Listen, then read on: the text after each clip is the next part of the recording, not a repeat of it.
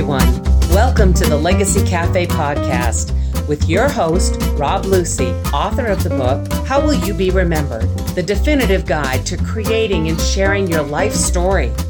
So grab yourself a cup of coffee and find yourself a seat in the Legacy Cafe. Here's Rob. Thanks, Kathy. Yes, this is Rob Lucy. Hi, everyone. Hey, do you know your grandparents? Do you know either one of them really well? Do you know what made them tick? My just a little story. My grandfather came uh, west to Alberta in about 1895. He rode on the range as a cowboy, and then he got into the beer business. Well, spin forward to the 1960s. I had a paper route, and I delivered the paper in the evening. It could be 20, 30 below and my grandfather, when I had to go to his, I go into his place, he'd always fill me up with hot chocolate or a drink of some sort. The sad thing is, of course, I was just a kid and I was too young to ask Grandpa, Grandpa, what do you believe in? What, what advice do you have for me? Well, we've got a man here who's who uh, became that bit of a philosopher, and he's called Grandpa the Philosopher. He's 75 year old Grandpa John Bowden. And he didn't let this opportunity escape to talk to his grandchildren and theirs and theirs and theirs and one of John's legacies would be having those young minds stirring a little bit. Maybe they become a little bit wiser, uh, they become a better person, they become happier and more successful in their lives because of the wisdom that's come down. Grandpa John Bowden and his wife are grandparents to 11 grandchildren and seven great grandchildren, and he's on the line. Hey, John. Hello. How are you? I'm very well, thank you. So, Grandpa the philosopher, what started this? Why did you bother putting your thoughts down in these these pithy bits of wisdom for your grandchildren? It began with a, a habit that I had that uh, for the last few years, where whenever I saw a quote or had an idea, I would jot it down in a spiral notebook. And pretty soon I had three or four spiral notebooks full of stuff and didn't know what to do with it.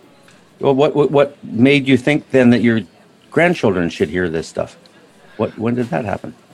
Well, I think that really kind of happened because I had such a wonderful grandfather who had the opportunity to show me how a grandfather can relate with a grandchild and gave me that connection to make with my own grandchildren. What's your memory of him then? How did he affect you? Well, he uh, contracting business, which was all horses and farms at that point. He had had five children, but only one of them was a boy, and he was quite ill. And so he was kind of anxious to get his hands on a boy. And when I was the first one, and when I got to be six or seven years old, he um, would call my mother and say, uh, Can I have the boy? okay. That's how my relationship started. And what did what did he want to impart to you? Did you get a did you think that your grandfather was telling you some pretty neat secrets, or? Well, I don't think they were secrets, but he, he had an opportunity to tell some of his own stories, and I think he really enjoyed doing that. He was able to provide uh, perspective when he told a story about being hauled up out of a well he was uh, digging to see a car go by, and it was the first car any of them had seen, and it gives a little bit of perspective to somebody who thought cars were normal. Yeah. So he was into story, but then now you have, and those stories will only be repeated if they're repeated, but you have the advantage now of putting your stories and wisdom into the digital domain on a website. Was that a big jump for you? Um, well, is what's a big jump is learning how to do it. It's uh, I'm finding it's as hard as learning how to fly. well, you know how to fly. We'll get to that later. Where did the ideas come from? What, well, what, what kind of ideas are there in, in the site? Well, some of them are anecdotes and stories. Some of them are quotes from different people. Um, some of them are controversial ideas that people have discussed back and forth. And I'm a reader um, and try to challenge my own ideas. As you uh, no, I call it, I'm Grandpa the philosopher, very opinionated, uh, but often wrong. okay. And do the kids, what, what has been the reaction of your grandchildren or of any young people looking at it? Have, is, are you getting the reaction you want? I'm getting the reaction I want. I'm still not getting the audience size, but the the reaction is that uh, every the kids love it. Do are they tuning in every week for when you when you put something in? Uh, Is Uh, it becoming are- a must go to? Uh, some are. Um, I think the biggest problem is that uh, I'm still trying to figure out how to do uh, tweets and uh, Facebooks and all that kind of stuff to uh, get it out there and do it. Right now, I just use email. So I'm struggling with some of the mechanics of getting the information onto into the world. Well, some of our listeners that uh, go to Grandpa the Philosopher can probably help you out. You, you talked about um, sometimes we're often wrong.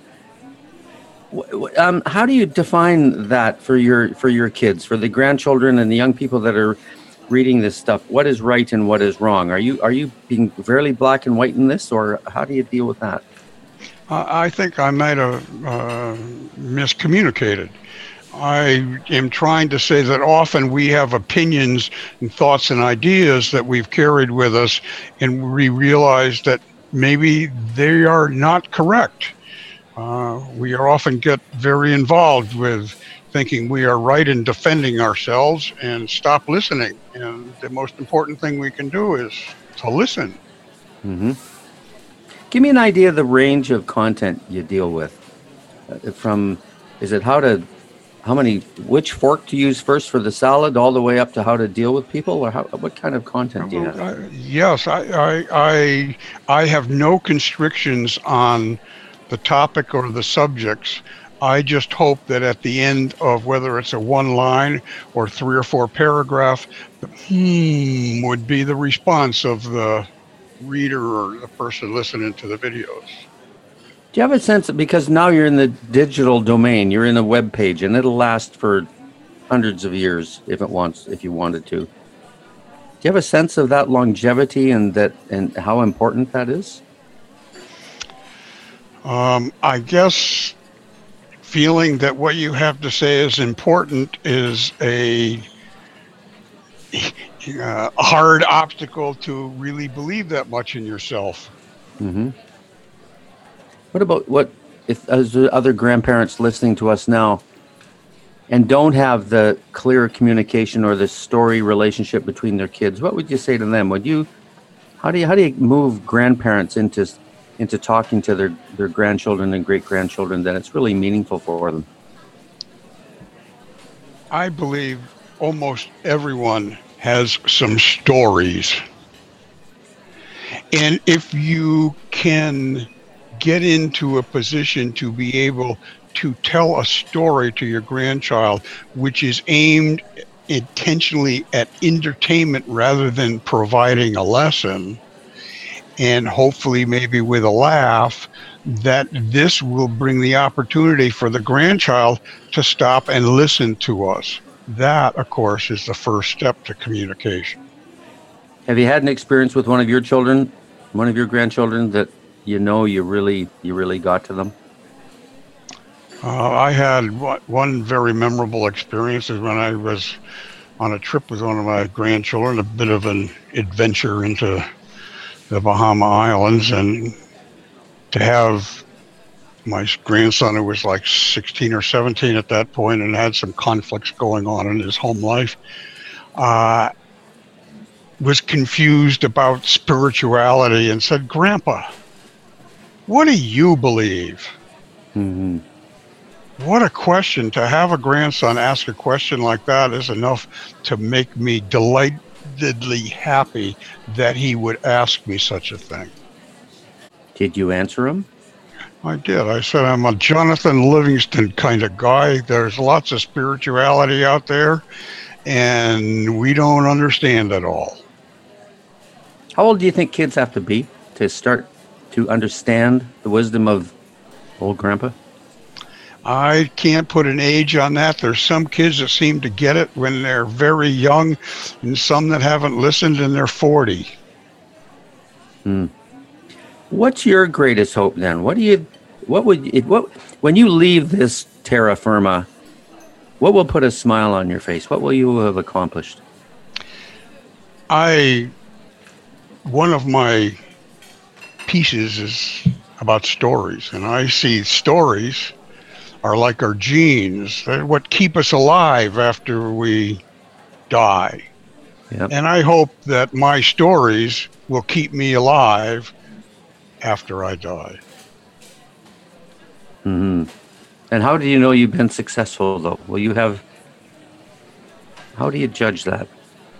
Well, I don't know. Fair answer, because we don't know everything.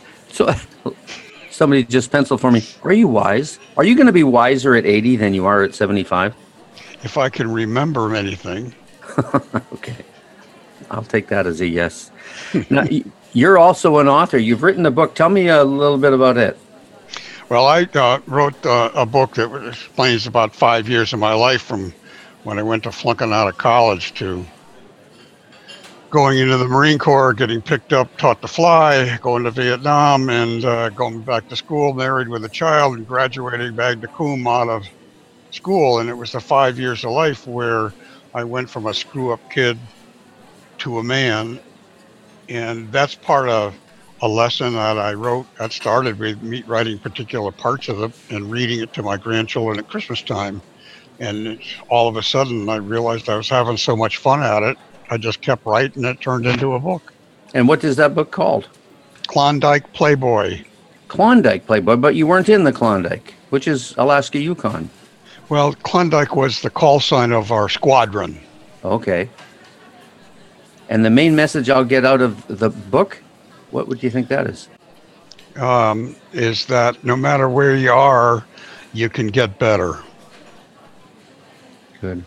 So just one last thing. What would you say? I want to I want to nail this down. What would you say to grandparents now who are kind of intrigued that you, you you're passing your wisdom and your stories on to all the children from your grandchildren down for decades now, hopefully. What would you say to other grandparents? Um, Get going. don't don't try and teach a lesson. Try and communicate and tell stories that will make your grandchildren laugh, and you'll be successful at communicating. Good message. John Bowden, thank you very much. I'll uh, tell you what, folks, if you'd like to learn a little bit more about, well, learn John's site, uh, head to legacycafe.org forward slash grandpa. We'll have a variety of things there for you. Legacycafe.org forward slash grandpa. We'll get you to uh, Grandpa's site, and also um, you'll learn about his book called The Klondike Playboy. And um, it might just be the little bit of the catalyst for you grandparents out there to say, yep, it's time I started communicating to my grandchildren so that they remember my stories and, and the lessons that are contained in there. Would that be fair, John? I think you hit the nail right on the head. John Bowden, thank you very much, and keep writing, and we'll keep looking for your your stories and your wisdom. Thank you very much. It was my pleasure. Okay, John. I'm Rob Lucy. Thanks for joining us at the Legacy Cafe. We'll see you again next time.